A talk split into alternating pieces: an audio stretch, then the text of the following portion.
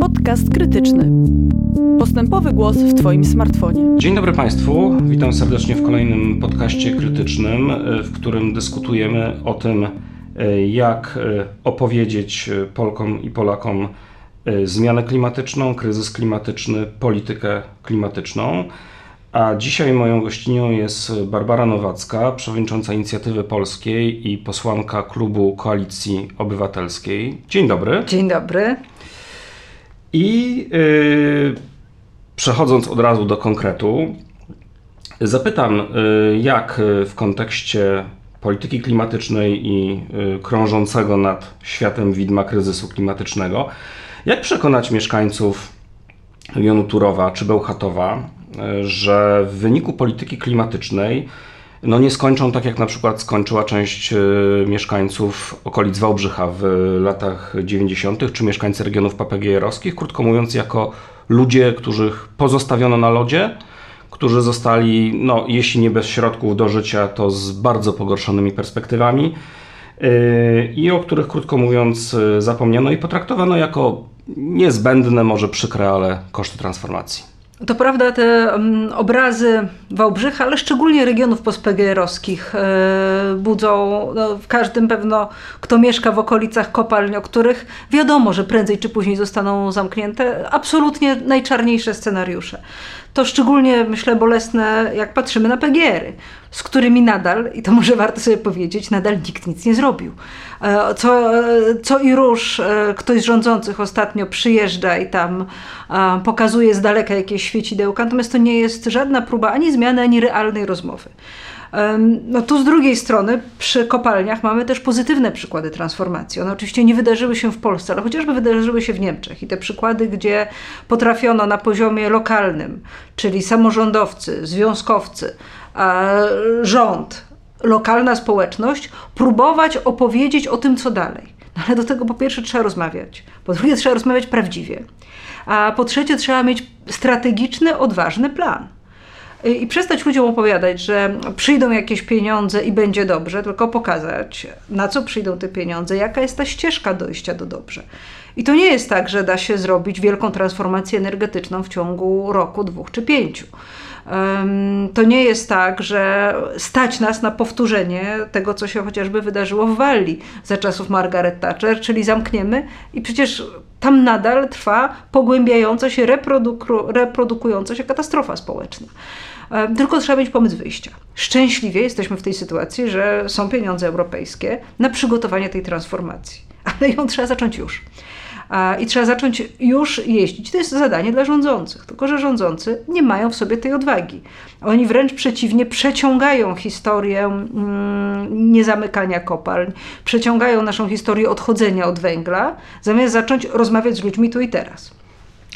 E, tym bardziej, że przecież szczególnie dla młodego pokolenia, to jest dosyć oczywiste, również ludzi tam mieszkających, że jeżeli będzie tak jak jest, to i tak e, katastrofa klimatyczna uderzy i nie będzie przyszłości. To jest pytanie, czy nie będzie przyszłości albo czy będzie mniejsza przyszłość na poziomie rynku pracy, dostosowania się i zmiany, czy po prostu zabraknie tej przyszłości, bo zabraknie przyszłości dla świata. Mm. I wydaje się, że każdy rozsądnie myślący człowiek, z którym się pogada, zacznie się rozmawiać o tym na poziomie szkoły, na poziomie samorządów, społeczności lokalnych, ze związkami zawodowymi. Powiem coś, co dla mnie jest w ogóle trudne do powiedzenia, ale zacznie używać wszelkich możliwych organizacji pozarządowych, w tym chociażby tak wszechpotężnego niestety w Polsce Kościoła, do rozmowy o transformacji do rozmowy o tym, że te zmiany są konieczne. I jeżeli będzie pomysł i plan na mm, tę transformację energetyczną, to w perspektywie lat 30-40 to może, mogą być same zyski. Czyli nowe miejsca pracy, czyli e, zachowanie jednak ciągłości istnienia planety wydaje się absolutnym plusem. To ja jeszcze o te lata to zapytam, ale dopytałbym o to, bo y, ten przykład Walii oczywiście jest bardzo wymowny, w Polsce też są takie obszary, gdzie dekarbonizacja, oczywiście jeszcze wtedy nie pod tym hasłem prowadzona udała się całkiem przyzwoicie. No, takie miasto jak Katowice, które było przecież e, miastem górniczym, między innymi, nie tylko, ale bardzo, było tam bardzo wiele kopalń, dziś w zasadzie odżegnuje się od tego wizerunku. Tak? Pokazuje się jako miasto ogród, prawda, które z przemysłem węglowym e, nie ma, nie ma już wiele wspólnego. I e, poziom bezrobocia na Górnym Śląsku nie jest bardzo jest niższy niż, niż, niż średnia dla, dla całego kraju, ale to było możliwe w takim miejscu, gdzie był przemysł bardzo różnorodny, bardzo rozbudowany, to był region zawsze doinwestowany, o długich tradycjach. No krótko mówiąc, Górny Śląsk miał bardzo wiele czynników, które pozwalały no, jakoś no, świetnie te... skomunikowany, tak. lata 70. to przecież wielkie inwestycje, poza tym no jednak istnienie chociażby wielkich ośrodków akademickich no pozwala właśnie. na przebranżowienie się, na inwestycje w nowe technologie, świetny ale jak kapitał, już weźmiemy, tak, ale jak weźmiemy już byt, bytom obok, no tak. E, to jest niby bardzo Który blisko. z jednej strony cierpi od szkód górniczych, z drugiej strony no, duża część mieszkańców wciąż y, jako jedyne źródło pracy, y, czy przyzwoicie opłacanej pracy ma, ma kopalnię. Ale, no Ale właśnie. znowu bytom jest źle skomunikowany. Tak. Ale to też o tym trzeba pamiętać, że za bardzo nie ma szansy ani jak tam wyjść, ani nikt nie wabi specjalnie nowych inwestycji. Oczywiście tam powstają różnego rodzaju ośrodki, e, też oparte o branże technologiczne IT, ale to nadal jest, powiedziałabym, myślenie wyspowe.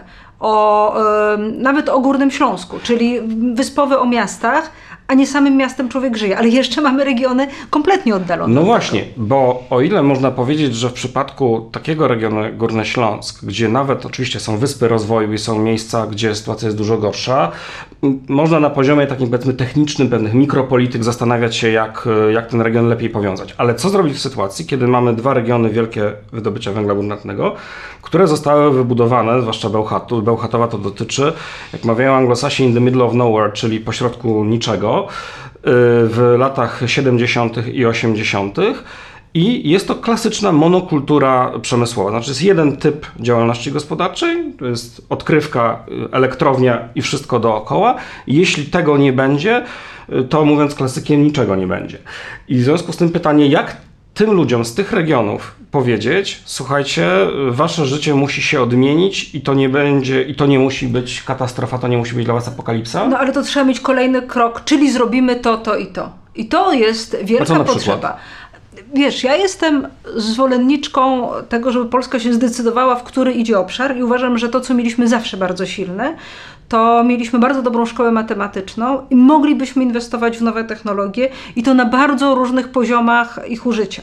Czyli korzystając z bardzo niekorzystnej geopolityki, inwestować na przykład w kwestie cyfrowej obronności, w ogóle e-gospodarki. Tak jak patrzymy na to, co się dzieje w Izraelu, no to oni ze swojego bardzo złego położenia, zrobili wielki startuperski e, atut. Czyli inwestują w mniejsze, większe firmy, inwestują w zdolnych ludzi i inwestują w technologie cyfrowe. Oczywiście, większość z nich idzie e, na użytek e, armii, no ale i tak musimy wydawać pieniądze na armię. To może zaczniemy je wydawać wreszcie mądrze. Nie kupujmy złomu, tylko, tylko popatrzmy tu na nowe tak, technologie. No, Przecież... Niedawno z maili dowiedzieliśmy się różnych e, ciekawych e, szczegółów e, z maili ministra Dworczyka. Właśnie, a chociażby moglibyśmy zadbać o to, żeby te maile zabezpieczać. My naprawdę mamy tutaj przez lata zrobione, zrobione podstawy. I teraz w takich ośrodkach, w momencie kiedy sprowadzamy e, naukowców, sprowadzamy startupy, siłą rzeczy rozwija się inne życie, inne możliwości dla mieszkańców, którzy przecież mogą tak samo mieć usługi, handel. E, no, to jest perspektywa. Oczywiście można też snuć wizję, tak jak nie wiem, Berlin w pewnym momencie snuł, że będzie wielkim miastem, stolicą kultury ale inwestycja w kulturę jest nieustającą inwestycją, która przynosi zyski w wymiarze społecznym, ale znacznie mniejszym finansowym. A gdybyśmy popatrzyli właśnie takie regiony jak Bełchatów, jak te, te middle of nowhere, jako naszą perspektywę Doliny Krzemowej, wykorzystując to, co mamy, to, co możemy mieć, wykorzystując absolutnie, to uważam, gigantyczny potencjał. I oczywiście do tego potrzebny też jest przemysł. Ale sama transformacja też wymaga odpowiedzi. Polska siłą rzeczy, jak i cały świat, przechodzą bardzo gwałtowną transformację cyfrową przez pandemię. Wymuszono na nas niesamowicie dużo rzeczy. Wielką automatyzację, która dopiero się zaczyna, a jeszcze, jeszcze lata przed nami wielu rzeczy załatwianych bezdotykowo i, i w sposób zdalny. Znowu, zabezpieczenia, kwestie nowych technologii lub rozwijania tych, co są na poziomie militarnym e, bo też do tego się trzeba przygotować, do nowych zagrożeń. Weryfikacja prawdziwości informacji i danych. E, niezagospodarowane, ale trzeba pamiętać, że to, do tego dochodzi medycyna i telemedycyna. Tu też jesteśmy dobrzy, tu też mamy możliwości i znowu na to też mogą e, być pieniądze z całego świata.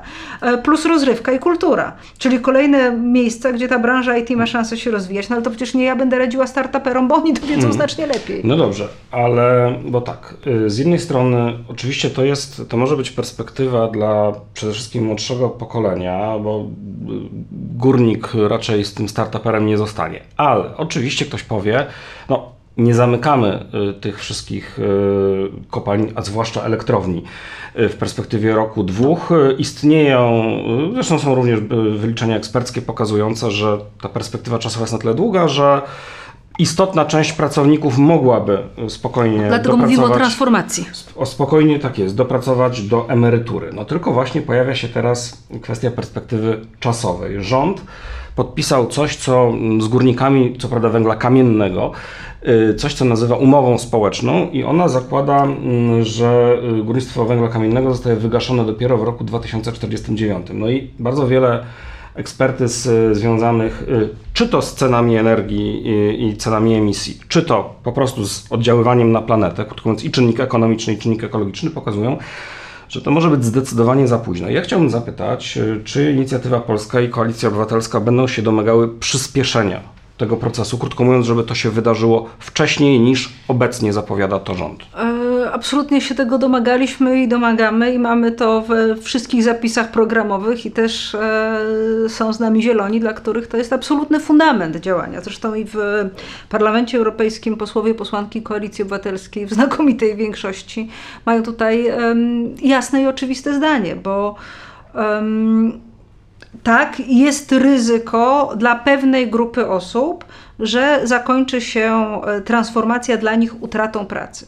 Natomiast utrata pracy niekoniecznie musi oznaczać um, utratę statusu materialnego, bo przecież są po pierwsze możliwości pewnego przebranżowienia. Oczywiście też nie bądźmy naiwni, nie dla wszystkich. No właśnie, też Górnik... pamiętajmy, że nie, nie w każdej branży są tak. takie płace i tak. takie zabezpieczenia społeczne jak no, w branży tu, górniczej. Tak. ale tu mamy też cały system zabezpieczeń, który pozwoli i przetrwać godnie, ale pamiętajmy też, że to mówimy o całym ekosystemie społecznym. Czyli nie tylko o jednej osobie, ale całej jego rodzinie, która bardzo często w znacznej mierze z tej pensji górniczej i z tego całego systemu zabezpieczeń żyje. No przecież yy, rzadko kiedy 100% rodziny pracuje w branży, ale już można myśleć o transformacji, o zabezpieczeniach, o migracjach, no ale do tego znowu trzeba przygotować infrastrukturę społeczną, czyli system zabezpieczeń naprawdę dobry dla wszystkich, czyli również na przykład dla żon i wdów górniczych które bardzo często znajdują się w znacznie gorszej sytuacji i mają tę perspektywę, tak jak to kobiety, dłuższego życia bez zabezpieczenia, to jest pierwsza sprawa. Jeżeli mówimy o możliwościach szukania innego miejsca pracy, no to przy takiej dużej transformacji chociażby kwestie mieszkaniowe. Nie można dopuścić do tego, co było w Wałbrzychu, czyli dajemy wam pieniądze, co zresztą bardzo lubi obecny rząd, damy pieniądze, problem sam się rozwiąże, bo wiemy doskonale, jak ciężką zmianą jest e, bardzo często taka gwałtowna utrata pracy. Tam w Wałbrzychu przecież doszło do katastrofy społecznej nie dlatego, że ludzie na początku nie mieli pieniędzy, tylko nie mieli perspektyw. I te perspektywy trzeba rysować. Czyli mieszkanie, inna praca i narysowanie szansy na przetrwanie więzi społeczności lokalnych przez prowadzenie natychmiast innych inwestycji, tam gdzie się da. E, I masz rację, dla młodego pokolenia e, taka perspektywa cyfryzacji branży IT i startupów jest znacznie bardziej korcąca, ale już można przygotować na poziomie szkoły podstawowej, szkoły średniej odpowiednią edukację. Szczególnie szkoły średniej. W Polsce szkolnictwo zawodowe jest słabiusieńkie. Wynika to też z braku powiązania pomiędzy e, edukacją a pracą, czyli to, to bardzo popularne w Niemczech rozwiązanie um, tych szkół przy zakładach pracy w Polsce stanowi wyjątek, między innymi z przyczyn formalnych. Ja widziałam kiedyś takie miejsca pracy i opowieści uczę tych szkół e, zawodowych, jak ciężko im było dobić się do takiego poziomu, jaki mają uzyskać zgody, pozwolenia, przygotować to. No to, to jest kolejny etap do zrobienia. Tylko mhm. cały czas rządzący już nie mogą o tym rozmawiać. Oni muszą zacząć to robić. I muszą się pozbyć pewnych uprzedzeń, obaw i myślenia koniunkturalnego i zacząć proponować poważne rzeczy ludziom, żeby też mieli świadomość, że ta zmiana jest nieuchronna. Mm. Okej, okay, no właśnie. Zmiana nieuchronna, ona dotyczy nie tylko energetyki, choć ta jest sektorem kluczowym e, z punktu widzenia polityki klimatycznej, ale dotyczy też na przykład ogólnych wzorców konsumpcji, sposobu życia.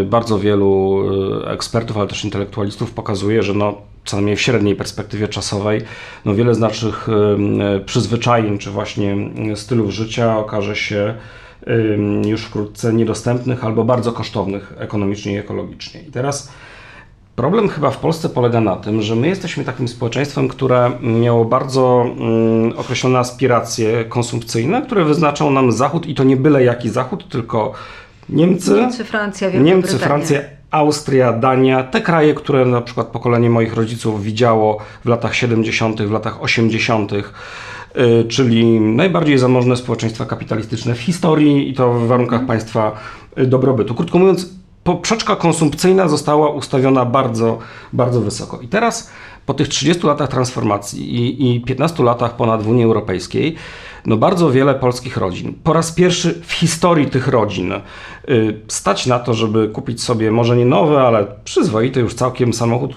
używany, ale całkiem efektowny, wygodny z Niemiec, albo i nawet dwa, y, żeby wyjechać, wylecieć na wakacje. No może jeszcze nie na Malediwy i nie na Seszele, ale już gdzieś tam na Majorkę to czemu nie? To już y, czy do Tunezji to nie jest perspektywa nieosiągalna. Mm, no i co? I teraz przychodzą y, uświadomieni i oświeceni klimatycznie i ekologicznie zwolennicy postępowych rozwiązań i mówią: Nie, nie, drodzy, wy teraz już nie będziecie jeździć dwoma e, samochodami. A kłopot polega na tym, y, zwłaszcza kłopot dla, y, jak myślę, inicjatywy polskiej czy koalicji obywatelskiej, że to jest w dużej mierze wasz elektorat. To znaczy, to jest taki elektorat, który już trochę się dorobił, ale raczej niedawno Y, no i jest y, jakoś tam zadowolony z tego poziomu konsumpcji i bardzo nie chciałby go y, utracić. Jak wytłumaczycie tym nie właśnie tylko górnikom z regionów, w których będą likwidowane kopalnie, ale też członkom wielkomiejskiej klasy średniej, która bardzo często na Was głosuje, że muszą zmienić swój styl życia. Jak chcecie to zrobić? Ja mam niestety smutną obawę, że pandemia zmienia też znaczny sposób styl życia i yy, nie byłabym optymistyczna mówiąc o tym, yy, mówiąc o perspektywie chociażby rynku pracy, bo ten rynek pracy od dawna się kurczył yy, i i pandemia tylko i wyłącznie pewne znowu rzeczy przyspieszyła. Czyli to, o czym mówię jako nadziei dla branży IT, jako automatyzacji, to jest również zagrożenie dla rynku pracy. To jest e, również gigantyczne zagrożenie dla tego rynku pracy w Europie. W dodatku już widzimy, jak część miejsc pracy trochę wyparowywuje, trochę pojawia się mniej pieniędzy w obrocie, a oczywiście w tej chwili jeszcze mamy odbicie popandemiczne i taką wręcz wzmożoną chęć konsumpcji, czyli dwa razy wyjadę na wakacje, taka trochę hulaj dusza piekła bo nie ma. Część osób ma po prostu odłożone dochody, bo stosunkowo na tle reszty Europy na przykład, nie tak dużo ludzi w Polsce straciło pracę, w związku z czym, y, no, a jednocześnie y, stracili okazję do konsumpcji, tak? No, nie wychodziliśmy do lokali na przykład, prawda, mhm. Y, z przyjaciółmi wieczorem. No ale z drugiej strony popadały lokale. Mhm. Część pracowników e, z tych lokali wyjechała lub w międzyczasie się przebranżowiła, więc ten kryzys, chociażby na rynku tym restauracyjnym, moim zdaniem może się pogłębiać i w wielu innych miejscach też. E, jak rozmawiam z przedsiębiorcami, to mówią, jak zmienił się stosunek ich pracowników do pracy. E, I to nie jest też korzystna zmiana w takiej perspektywie długofalowej. Rąk do pracy coraz mniej, e, coraz mniej chętnych, tak na dobrą sprawę. Brak też tej dużej motywacji, no bo przecież jakoś to było a z drugiej strony rząd, który działa w sposób moim zdaniem niestety niemotywujący i nie, nie, nie, nie wpływający na procesy aspiracyjne. To znaczy samo aspirowanie do konsumpcji nie jest aspiracją do rozwoju. W momencie, kiedy społeczeństwo wyłącznie konsumuje, a nie idzie krok dalej, i tu nie mówię o tych gigantomaniach, że tam zbudujemy sobie centralny port, bo to znowu to są, to jest niewiele miejsc pracy, i niewielki sukces w awansie kraju w mm, rankingach krajów chociażby innowacyjnych albo dobrze rozwijających się. Te ambicje powinny iść w kierunku motywacji społecznej, motywacji do pracy, zapewnienia bezpieczeństwa społecznego i spojrzenia na procesy demograficzne, w szczególności proces starzenia się społeczeństwa. I oczywiście nikt nie będzie dzisiaj chodził po ludziach i mówił: Słuchajcie, nie kupujcie dwóch samochodów, bo to jest bardzo niefajne i bardzo nieekologiczne i robicie źle i nie będziemy waszymi fajnymi już partiami. Natomiast inwestycje w transport publiczny, inwestycje w tę infrastrukturę społeczną, inwestycje w dobrą ekologiczną edukację i pokazywanie tych przyzwyczajeń proekologicznych, postaw proekologicznych jako fundamentalnych, moim zdaniem no jest tym, co można robić. To oczywiście nie zrobi się w ciągu dwóch dni, ale jak patrzymy na zmianę, która nastąpiła w pokoleniu tych dzieci, rodziców, o których mówisz, yy, czyli wnuków tych, którzy widzieli Europę w latach 70. jako ten wspaniały zachód, do którego zmierzali, kolejne pokolenie trochę już tego dotknęło, z trudem, bo z trudem, bo przechodzili przez, wchodzili w życie zawodowe przez transformację. Mamy kolejne pokolenie młodych ludzi, e, dla których ten wybór jest zupełnie inny. I ja postawiłabym tezę, że dla znacznej większości młodego pokolenia są inne wartości niż konsumpcja.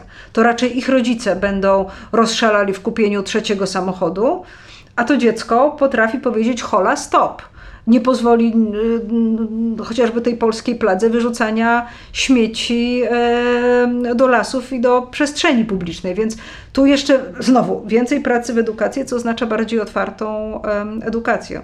Kolejną pomijaną w tym procesie przechodzenia do innych przyzwyczajeń patrzenia na świat, pomijaną, pomijaną częścią są samorządy, które to uważam, że mają gigantyczną rolę do odegrania. I na poziomie inwestycyjnym, czyli inwestycja w drogi, w transport publiczny, w promocję tegoż transportu, ale też w budowanie pewnych utrudnień dla oszalałego, oszalałej samochodozy. Świetnym moim zdaniem przykładem jest Londyn, który wiele lat temu wprowadzał ruch, ograniczenie ruchu w, centrum, congestion charge, który spowodował, że kompletnie nieprzejezdne, stojące centrum Londynu stało się w miarę przejezdnym, dobrze skomunikowanym, a w dodatku miasto z tego e, czerpało zyski. Oczywiście to działa pod warunkiem, że się zbuduje y, tą alternatywę yy, ale oczywiście, transportową. Ale od, od tego zaczęłam. Muszą być drogi, um, dobre, musi być dobry transport publiczny i to na każdym poziomie, czyli y, znacznie więcej kolei y, i y, transport autobusowy, który my patrzymy też z perspektywy wielkich miast. To, to tutaj jest całkiem nieźle, ale przejazd między powiedzmy sobie Bydgoszczą a mm, Debrznem czyli e, kujawsko-pomorskie, pomorskie. Te drogi oczywiście są budowane, są wąskie i ciężko sobie wyobrazić dobry dojazd do miejsca pracy. Pociągi w wiele miejsc, gdzie dojeżdżamy, przestały dojeżdżać.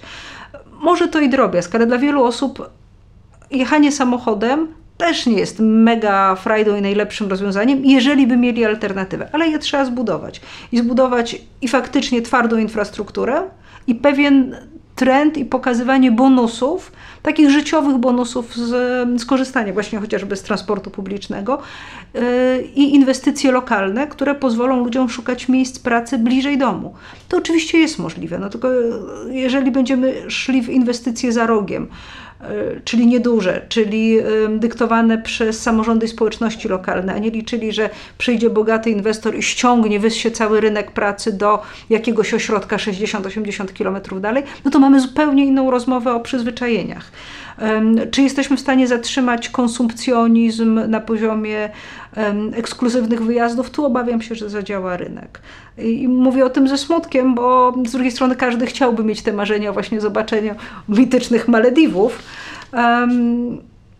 ale Podróże Ale zobaczmy, tak. podróże lotnicze w następnych tak, tak, kolejnych latach tak. mogą stać się dużo. Mogą stać się duże, więc zróbmy wszystko, że, zróbmy wszystko, żeby w Polsce, żebyśmy mieli taką samą chęć zobaczenia, e, nie wiem, Kaszub, czy jeszcze niezadeptanych części Bieszczad. To powiedzieliśmy o tych e, różnych grupach społecznych, e, które mają, są w różnej pozycji wobec polityki klimatycznej i wobec tego całego kontekstu ekologicznego.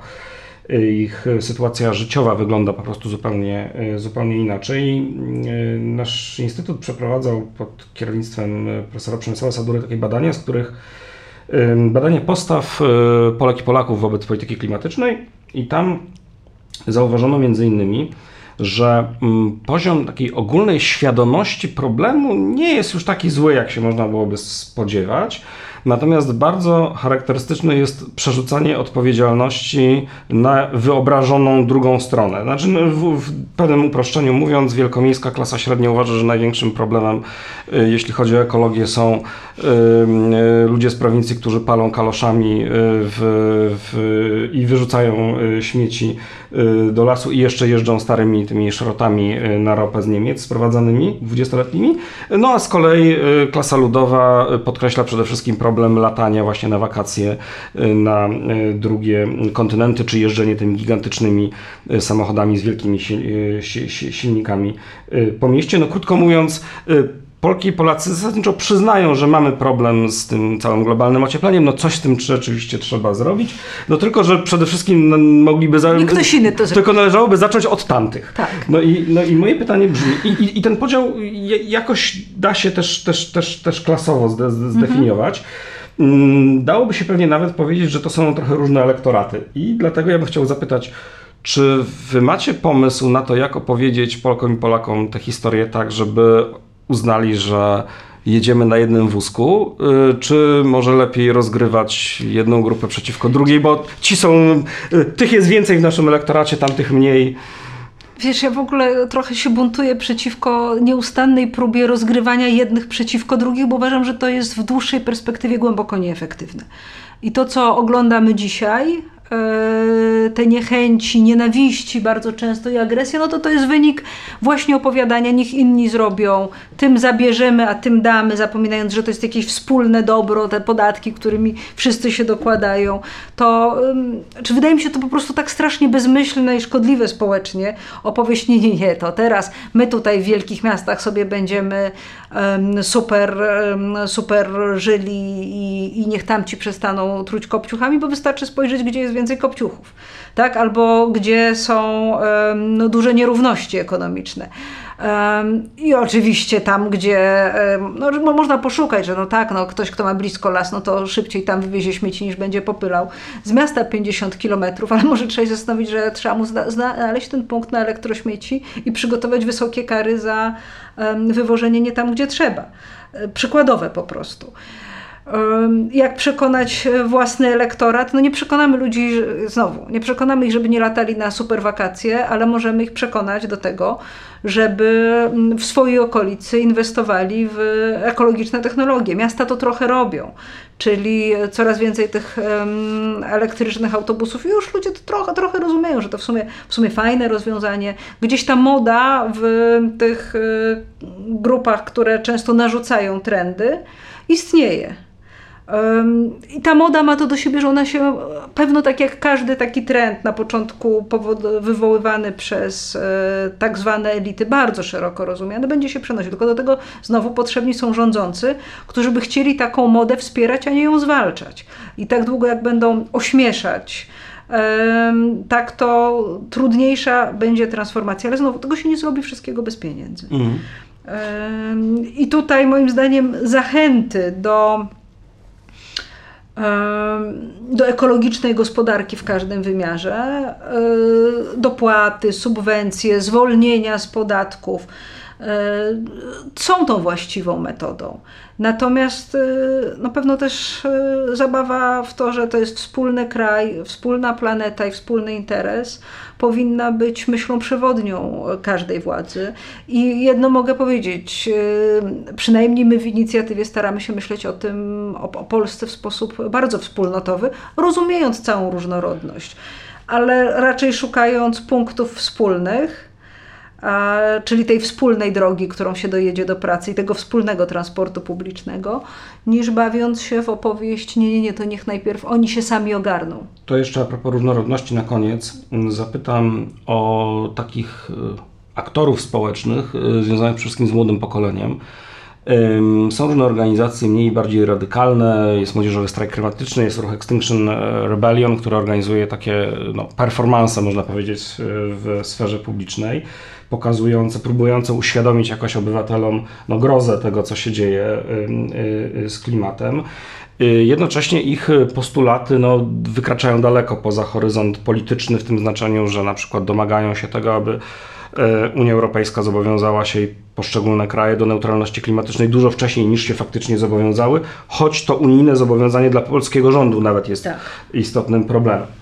I no, z jednej strony oczywiście jest tak, że część tych postulatów jest, no, powiedzmy delikatnie, na granicy wykonalności y, politycznej, z drugiej strony bez takich ruchów trudno jest myśleć no gdzieś tam o przesuwaniu no, horyzontu. Czy wy jesteście w stanie współpracować, dogadać się, zagrać koalicję z takimi ruchami? Kilkanaście lat temu, ja wywodzę się z ruchów feministycznych to kilkanaście, jejku, to już kilkadziesiąt lat temu, e, kiedy wychodziłyśmy na pierwsze protesty dotyczące liberalizacji prawa aborcyjnego, no też nie było w Polsce w ogóle zrozumienia do takiego tematu. A potem, kiedy już rozkwitło całe podziemie, wszyscy uznali, że tak jak jest, no to, no to patrzono ze zdumieniem i z taką lekką niechęcią na te feministki, co to one chcą, tak? I to samo się dzieje dzisiaj. Znaczy, każdy taki ruch, nawet często z radykalnymi postulatami, które są dzisiaj radykalne, za kilka lat będzie postulatem absolutnie normalnym. Pamiętajmy, jak nie wiem, postulaty osób nieheteronormatywnych budziły wielki sprzeciw. Jak to mogą chcieć, prawda, równych praw, jakiegoś uznania, no małżeństw. W większości cywilizowanych krajów mają prawo do małżeństw. A tu mamy interes nie e, grupy, tak jak w przypadku kobiet, połowy społeczeństwa, tak jak w przypadku społeczności LGBT, znacznego procenta społeczeństwa na poziomie 10-15%, tylko mamy postulat, który powinien być dla wszystkich zrozumiały. Nikt nie ma interesu w tym, żeby skończyła się Ziemia. I w szczególności y, uważam, że tępienie i paternalizm w stosunku do, do, do młodzieży protestującej jest idiotycznym posunięciem, bo to oni będą kształtować ten świat. I nie trzeba ich uczyć, co mają robić. Trzeba im po prostu dać przestrzeń, próbować wysłuchać i realizować to, co jest realizowalne już teraz. Resztę oni sobie sami zrealizują bez naszej pomocy, jakim tylko przygotujemy narzędzia. I i trzeba dawać im przestrzeń i możliwość kontaktu z politykami, nie uciekać przed nimi. Ja widziałam to um, chociażby w czasie kampanii prezydenckich, jak te naprawdę młode osoby wychodziły z transparentami i twardo wchodziły w każdy tłum. W jednym e, były witane lepiej, w innym no, widzieliśmy wszyscy tak, filmy. Na wiecach Andrzeja Dudy. Na wiecach Dudy, obrażani, opluwani, te dziewczyny obmacywane, skandaliczne zachowania, prawda? Ale mieli tę odwagę. I to trzeba cenić i trzeba im dawać. Yy, nawet nie wsparcie, wsparcie takie dziaderskie trochę, i trzeba im dawać przestrzeń przestrzeń, możliwości, kontakt yy, i pomóc tam, gdzie tę pomoc yy, można zrobić. Ale raczej przez wyrąbanie yy, kanałów, przez wysłuchanie, no to co się dzieje z MSK, czyli panele, tak jak realizuje, z tego co wiem, Warszawa realizowała takie panele, Poznań się deklarował realizować, niech też mają możliwość sprawczości.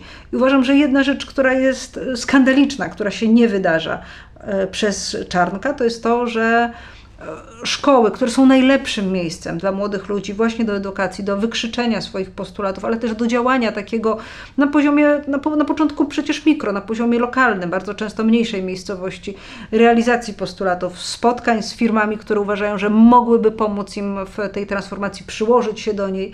Um, że, że, to, że to jest zamknięte, że ta droga jest zamknięta, bo to przechodzi wtedy kanałem um, podziemnym, znacznie mniej efektywnym. Gdybyśmy chcieli realnie zmieniać e, klimat, to edukacja klimatyczna, środowiskowa już dzisiaj powinna być, od dzisiaj, od czterech lat przynajmniej, e, wpisana w szkołę. E, I to myślę jest też jedno z naszych twardych zobowiązań jako Koalicji Obywatelskiej, że my te szkoły otworzymy dla organizacji pozarządowych i otworzymy je na właśnie uczenie o, o klimacie i o potrzebie dbania o zrównoważony rozwój na poziomie energetyki. Autorzy wydanej przez krytykę polityczną książki Przyszłość zależy od nas, Christian Figueres i Tom Rajwet-Karnak y, piszą, y, że chcieliby, abyśmy wiedzieli dwie rzeczy. Po pierwsze, nawet jeśli jest już późno, wciąż możemy zdecydować, w jakiej przyszłości będziemy żyć, a zatem liczy się każde działanie, jakie podejmiemy od tej chwili. Po drugie, potrafimy mądrze decydować o swoim losie. Nie jesteśmy skazani na straszliwe cierpienia w przyszłości, a ludzkość nie jest niezdolna do przeciwdziałania poważnym problemom. Warunkiem jest nasze zaangażowanie. Bardzo dziękuję Barbarze Nowackiej, y, posłance Inicjatywy Polskiej i Koalicji Obywatelskiej, za to, że zgodziła się porozmawiać o tym, y, w jaki sposób opowiadać y, politykę klimatyczną i kryzys klimatyczny Polkom i Polakom. Dziękuję, bardzo. Dziękuję bardzo i uważam, że rozmawiać trzeba przede wszystkim już. To nie była pierwsza i na pewno nie ostatnia rozmowa o tym, jak zmienić Polskę, jak działać wspólnie na rzecz tego, aby w kontekście kryzysu klimatycznego w Polsce dało się i chciało żyć. Dziękuję bardzo za uwagę i zapraszam na kolejne podcasty krytyczne.